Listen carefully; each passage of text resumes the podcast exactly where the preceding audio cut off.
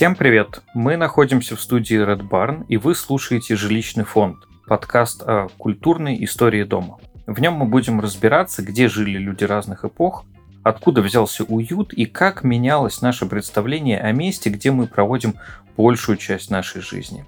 Меня зовут Александр Дединкин, я искусствовед, а со мной в студии прекрасный архитектор и урбанист Елена Пудова. Всем привет!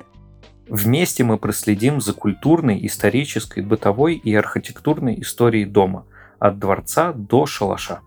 Спонсор этого сезона – агентство недвижимости «Этажи».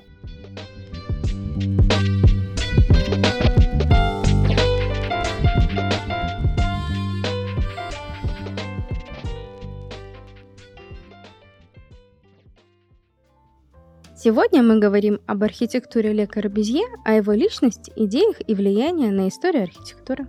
Да, но я думаю, что надо сразу сказать, что, наверное, про Ле Корбюзье не рассказывал только ленивый в интернете вообще и в подкастах в частности, поэтому мы поговорим, наверное, про ну, какие-то самые интересные части, мы не будем как бы родился, учился, жил, умер. И поговорим про наши отношения почему мы, мы любим Ли Корбюзье и что он такого важного-то сделал в жизни, что про него все рассказывают. Вот, мы объясним, почему так много говорят другие люди про Ли Корбюзье. Вот такой у нас будет интересный подкаст. Слушай, Саша, а как ты думаешь, вот все-таки вот человек гений, да, Ле Корбюзье, он больше был практиком, теоретиком, художником или кем? Мне кажется, что Ле Корбюзье был в принципе гением. И дальше уже не важно потому что Ле Корбюзье же придумал то, что ни до, ни после него, в общем-то, никто больше придумать не смог. Он придумал альтернативный вариант того, как можно построить э, здание на протяжении всей истории человечества было, в общем-то, два подхода к тому, как мы можем построить здание. Самый первый – это такой эволюционно появившийся, буквально пришедший к нам из э, живой природы. Это столбчато-балочная система. Ну, когда у тебя есть две опоры, и они перекрыты какой-то балкой. Да, упавшее в лесу дерево, которое через там какой-то ручеек перекинулось, вот тебе столбчато-балочная система. А вторая ее придумали на Ближнем Востоке и долго не знали, что с ней делать.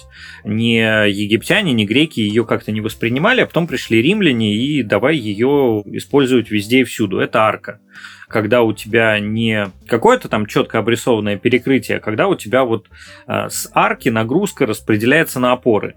И дальше ты уже из этой арки можешь построить все что угодно. Соответственно, если ты арок построишь много друг за другом, у тебя получится там мост или акведук. Если ты арку сделаешь очень-очень протяженный, у тебя свод получится. Если ты арку закрутишь, у тебя купол получится и так далее. И долгое время, то есть вот Сначала была стоечно-балочная система, потом к ней добавилась арочная, и на протяжении там нескольких тысяч лет мы жили вот в этой дихотомии, по сути дела, что у нас есть либо опоры, либо арка. А Ле Корбюзье придумал новый вариант, и это очень важно. Он придумал так называемую архитектурную единицу, пространственную клетку. Он назвал ее изначально дом Инно, ну то есть инновационный дом. Ле Корбюзье сказал, что в принципе для того, чтобы построить дом, нам нужно вот пол, потолок, там несколько опор и переход между ними в виде лестницы. А дальше ты вот эту единицу можешь э, сколько угодно раз повторять. А, и самое главное, что тебе не нужны несущие стены, тебе не нужны никакие внутренние дополнительные перегородки, то есть практически вот сколько у тебя материал может, а к тому времени уже был железобетон, и материал мог ого-го, ты столько и можешь строить. И вот если сегодня взглянуть на какой-нибудь там жилой комплекс, который возводится где-нибудь на окраине нашего большого мегаполиса какого-нибудь, мы на каком-то этапе, когда вот он еще монолитный, но стены не начали строить. Вот он выглядит как э, мечтали Корбюзье, вот этот дом Инно, повторенный много-много раз. Когда там только перекрытия бетонные и опоры, и все. Для Корбюзье гений. Вообще не спорю. Ты знаешь, он же влиял на архитектуру, мне кажется, как изобретение интернета на наше существование как э, изобретение кипячения воды на количество заболеваний. То есть это максимум. То есть, ну, человек, мне кажется, гений 100%. То То есть, вот по сути, до того, как он сформировал вот эту модернистическую архитектуру, он как бы предложил отказ от вот этих идеалов. То есть вот мы условно раньше строили таким образом, все мы об этом забыли и строим абсолютно по-другому. И сейчас, в 2023 году, мне кажется, мы в каждом новом ЖК, правильно ты говорил, мы видим этому подтверждение. Вот э, Ле Корбюзье, он выделил пять отправных точек современной архитектуры. Пусть они повторяются, в смысле не на нашем подкасте, а, возможно, многие об этом слышали, но все-таки. Во-первых, он приподнял здание над землей. То есть у нас появились так называемые дома на ножках. А вот, допустим, в моем родном городе есть подобный жилой дом, и его называют дом на курьих ножках. Да, в Питере тоже на курьих да, ножках. Да, да, да. А зачем это делается? Его теория состояла в том, что поверхность Земли, она должна как-то использоваться. То есть там можно было создать сад, там можно построить гараж, то есть дать людям возможность использовать даже вот эти вот квадратные метры, которые бы занимали там первые этажи и спокойно в них что-то созидать новое. Ну и, кстати, дополню, что почему Ле Корбюзье гениален, потому что предложил он это в конце 30-х годов 20 века, когда, в общем, такой проблемы еще ни в Европе, нигде в мире не было. А сейчас бы все дома приподнять, и все автолюбители были бы только благодарны, потому что появилась бы куча-куча парковочных мест. Так, а, я против парковочных мест. Дайте мне, пожалуйста, посадить розы. А, или хризантемы. Ну, ну там же темно все-таки для роз роз и хризантемы. Подожди, Ле Корбюзье же придумал, где тебе сажать розы и хризантемы. Плоская кровля. Да. То есть место для сада и отдыха. Ты представляешь, он придумал это тогда, а вот в 23 году у нас новые жилые комплексы, они еще не умеют на 100% использовать свою кровлю. То есть вот даже если мы смотрим, окей, мы, допустим, стандарт класса забудем, ну, жилой фонд стандарт класса, он, допустим, ну, такой экономный и не может себе позволить такие системы. Но даже элитный или комфорт класс, они не умеют использовать кровлю. Что меня поражает, то есть Ле Корбюзье это изобрел, а вы этим не пользуетесь. Ну как так? Да, причем Ле Корбюзье был таким максималистом в э, этих своих идеях. Это мой любимый пример. Вот есть такой дом в Марселе, называется «Жилая единица в Марселе», которую Ле Корбюзье уже после Второй мировой войны построил. И это как бы вот такое программное здание, где все его э, идеи реализованы. Там, кстати, еще одна идея реализована, мы про нее в конце с тобой скажем. И там он сделал действительно обитаемую крышу, но он был настолько, значит, фанат э, своих идей и настолько в них верил, что на обитаемой кровле жилой единицы в Марселе он разместил детский сад. То есть, как бы, отправь ребенка поиграть на крышу. Слушай, а я сейчас скажу то, что, мне кажется, многим дизайнерам и людям, которые планируют э, будущее жилье, покажется медом на сердце. Это свободная планировка. То есть вот то, что нам сейчас девелоперы рассказывают, что это плюс, на самом деле это было придумано им. Когда опорные вот эти стены, они не являются несущими. То есть их можно убрать, их можно возвести. То есть экспериментировать со своим жильем можешь как угодно.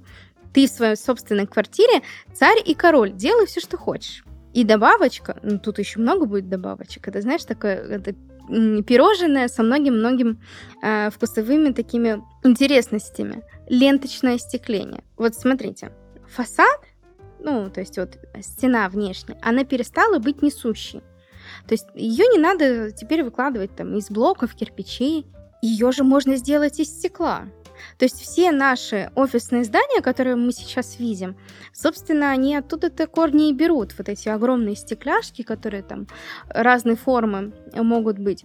Это, собственно, вот отсюда и берется. Ну да, это же все офисные небоскребы это последствия того, что придумал мисс Ван дер Роя после войны в Соединенных Штатах полностью стеклянные фасады, а мисс Ван дер Роя это был любимый ученик Ле Корбюзье. И вот у нас здесь мы нашли причину.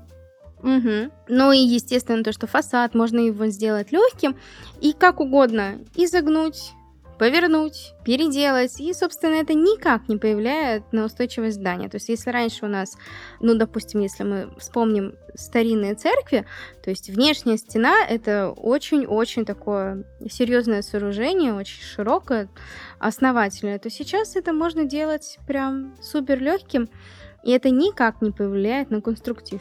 Да, и при этом вот все эти идеи, которые сформулировал Ле Корбюзье, он сформулировал их, ну, получается, уже почти сто лет назад, а, но они до сих пор актуальны. И мне кажется, что и не потеряют актуальность ну, на протяжении еще а, довольно долгого времени. А это значит, что, в общем, они весьма ценные.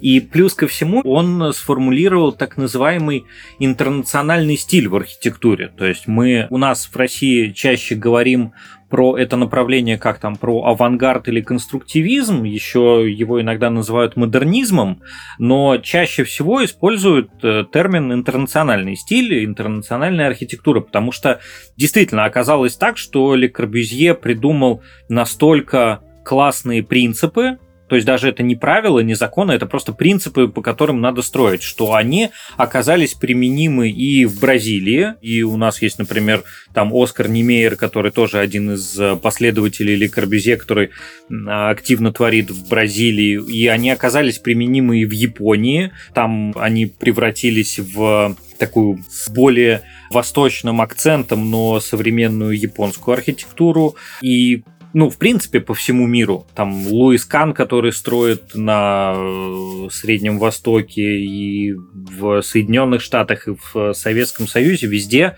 это было очень активно применяемо и действительно удобно, потому что если так представить себе такой дом, в который у тебя приподнят, э, и ты можешь внизу что-то устроить, где у тебя есть крыша, на которую ты можешь выйти, где ты можешь планировку делать, как тебе удобно, ты не привязан ни к окнам, ни к фундаменту, ни к чему, то такой дом, я думаю, и сегодня будет отличным вариантом для любого. Ну, слушай, у него же мы приводили ли эту цитату, что дом это машина для жилья?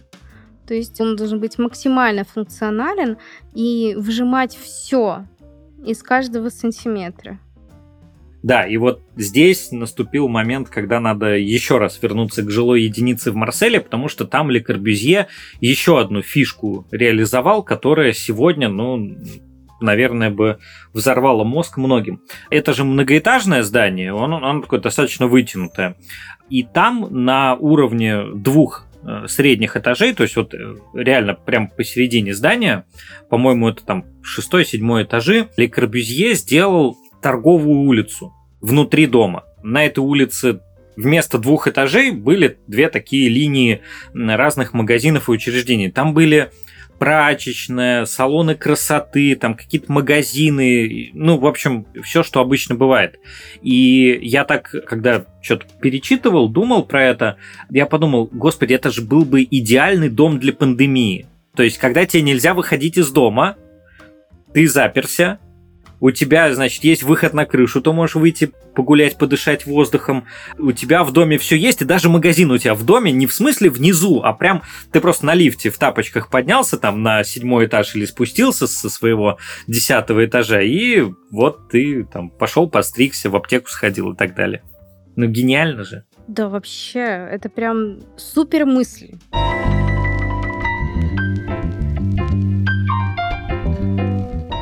Добро пожаловать в рубрику «Жилищные истории». Здесь мы разберем, как развивалась культура недвижимости на протяжении всей истории и на какие жертвы порой приходилось идти людям, чтобы жить в доме своей мечты.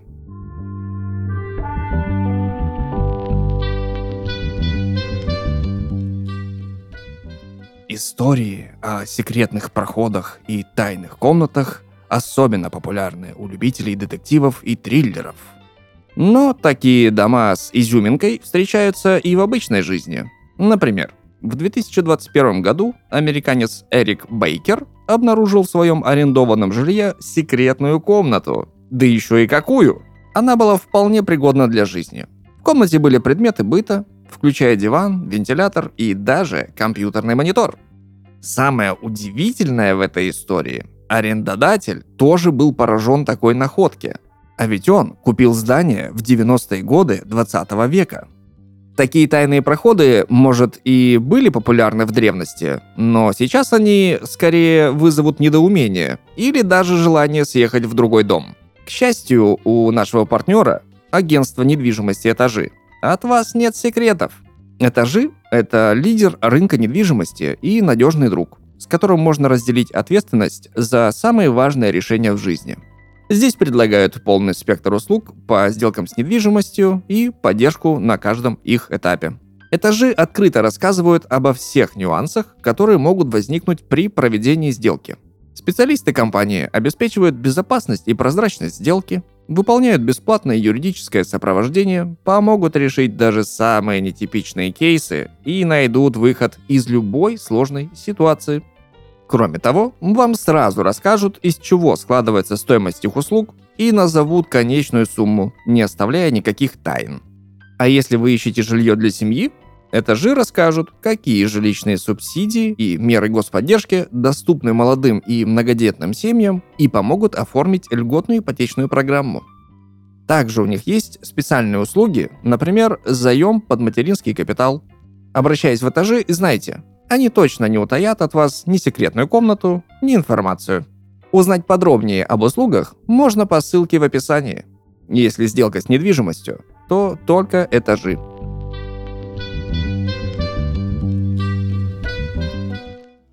Но, кстати, кроме гениальности, он же был еще великим фантазером. У него есть, мне кажется, отдельный вектор его развития, это градостроительные планы.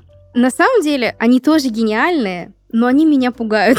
Ну ты про то, как э, Ле Корбюзье решил снести Париж?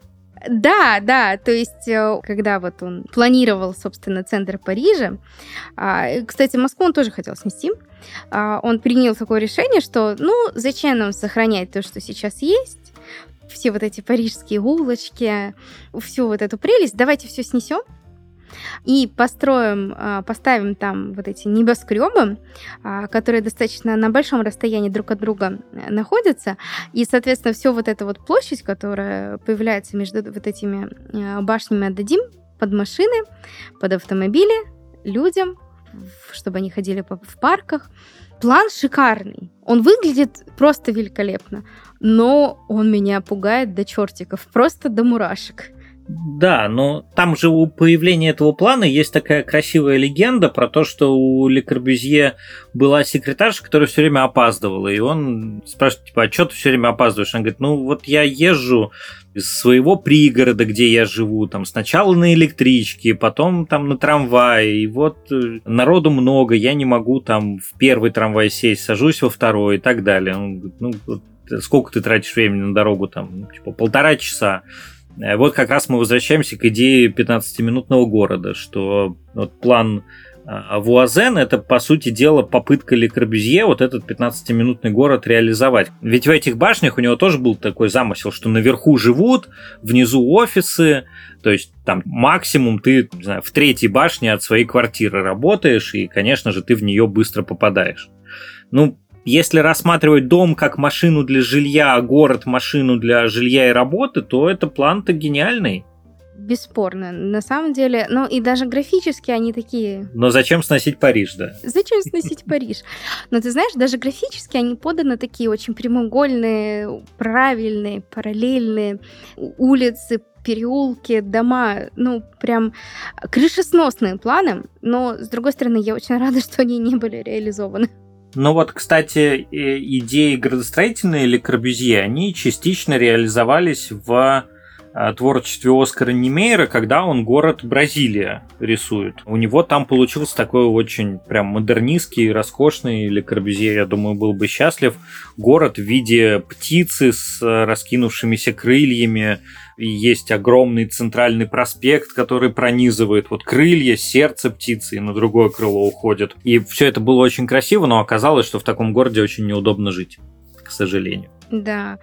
А потом появился термин архитектура, простите, птичьего дерьма.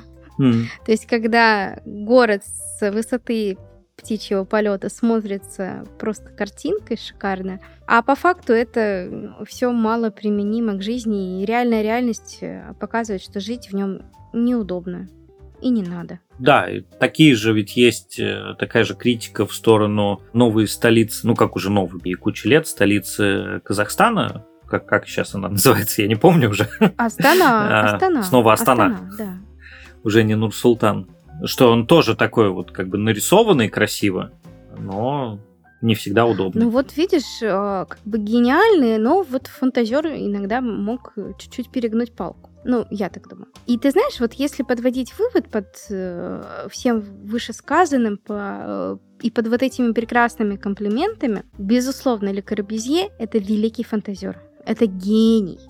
А, Он создал современный вид города, но вот некоторые идеи могут быть все такими спорными. Ну, спорные, да, но не, не неправильные. Я бы назвал некоторые... Ну, часть его идей просто, как говорится, бери и делай, а часть идей это скорее отправная точка для какой-то дискуссии. И в этом смысле Ле Корбюзье не все из того, что он придумал, он смог прям довести до какой-то рабочей концепции, но во многих своих идеях он предвосхитил какие-то веяния современной архитектуры. И во многом сегодня наши города вот такие, какие они есть, опять же таки, с плюсами, с минусами, а, именно благодаря Ле Корбюзье. И вообще, ну, он мало того, что основоположник одного из крупнейших стилей в искусстве, но он еще и создатель вот этой третьей модели того, как мы можем строить наши здания. Про него не зря столько сказано, написано э, и снято. Я думаю, будут и говорить, и снимать все дальше и дальше и дальше. Потому что возможности для изучения бесконечны. Но, кстати, еще есть одна очень интересная особенность. Вот у той модернистской архитектуры, которую придумал Ле Корбюзье, у нее же есть конкретная дата, когда она завершилась, и даже время. По-моему, это полчетвертого дня. А, ты не знаешь эту историю про то, как умер модернизм? Рассказывай, А, рассказывай. Это моя любимая история. А, Значит, э, модернизм умер 16 марта 1972 года в, там, в районе 15.30. Можно себе, значит, ставить в календаре напоминания. А, Дело в том, что, ну вот, все концепции, о которых мы говорили, и то, что придумал Ле Корбюзье, это стало, ну, действительно международным направлением того, как строили, и, среди прочего, это же получается, ну, достаточно дешевое жилье. Если у нас сейчас так строят самое массовое жилье, то, конечно, оно недорогое. И во многих странах э, вот такими корбюзианскими кварталами, такими модернистскими коробками, если можно так сказать, застраивали районы, которые были предназначены ну, для не самых благополучных людей. И в э, Соединенных Штатах, в городе Сент-Луисе, в штате Миссури, построили жилой комплекс, который назывался Пруит Айгоу. Мгм. Это был жилой комплекс, который должен был решить проблему вот неблагополучных окраин Сент-Луиса. Туда планировали переселить значит, всяких не, не очень богатых людей, дать им там бесплатно квартиры, чтобы они там себе спокойно жили, уже не, не заботились о крыше над головой и строили новое прекрасное будущее. И что ты думаешь, там получилось в этом квартале? Вот предположи. Ой, слушай, я даже боюсь это говорить. Жги. Ну, там так оказалось, когда тебе, в общем, дают бесплатно квартиру, у тебя есть две стратегии. Либо ты используешь это как некоторый трамплин для того, чтобы свою жизнь улучшать и дальше, либо ты воспринимаешь это как, э, ну, некоторую такую точку в своей жизни. И вот э, кто из жителей этого э, жилого комплекса был по расторопнее, посмышленнее, они как бы смекнули, что вот им такая в жизни удача подвернулась, и быстренько что-то сделали со своей жизнью, заработали еще немножко денег и переехали из этого жилого комплекса, ну, в какие-то лучшие условия. В общем, использовали это как трамплин. Но таких людей было меньшинство, а большинство такие типа, о, халявная квартира, отлично, будем здесь сейчас жить, давай еще деток нарожаем и так далее, и так далее. А, в общем, их жизнь-то не сильно изменилась, им просто квартиру дали. Короче, этот квартал построили в 54-м, в 74-м его вот э, 16 марта его форменно взорвали просто. То есть там вообще нельзя было спасти ничего. Его просто динамитом взорвали, потому что вот, ну, все, край. А Все потому, что он довольно быстро, буквально за 10 лет, маргинализировался. То есть... Деградировал. Дошло до того, что его отключили от всего. То есть от света, от воды. Туда перестала приезжать скорая, полиция. То есть из серии... Вот их там оставили, говорят, живите как хотите а в конце взорвали. Ну, уже людей выселили оттуда, естественно, взорвали без людей. Но это как раз э, в угоду того, что модернизм с его вот у модернизма же какая была концепция? Красота должна спасти человека. Вот Ле Корбюзье говорил, что он строит вот такую новую красоту, в которой человек будет жить и становиться лучше. А, то есть вот он живет в доме с плоской крышей, приподнятым над э, улицей, со свободной планировкой, и ему там прям сам дом делает его лучше. Оказалось, что ну, не совсем. Но так вот, чтобы наш рассказ не был абсолютно э, хвалебен в сторону Ле Корбюзье, мы так закончим на нескольких. Ну, слушай, прекрасный выпуск, мне кажется, получился.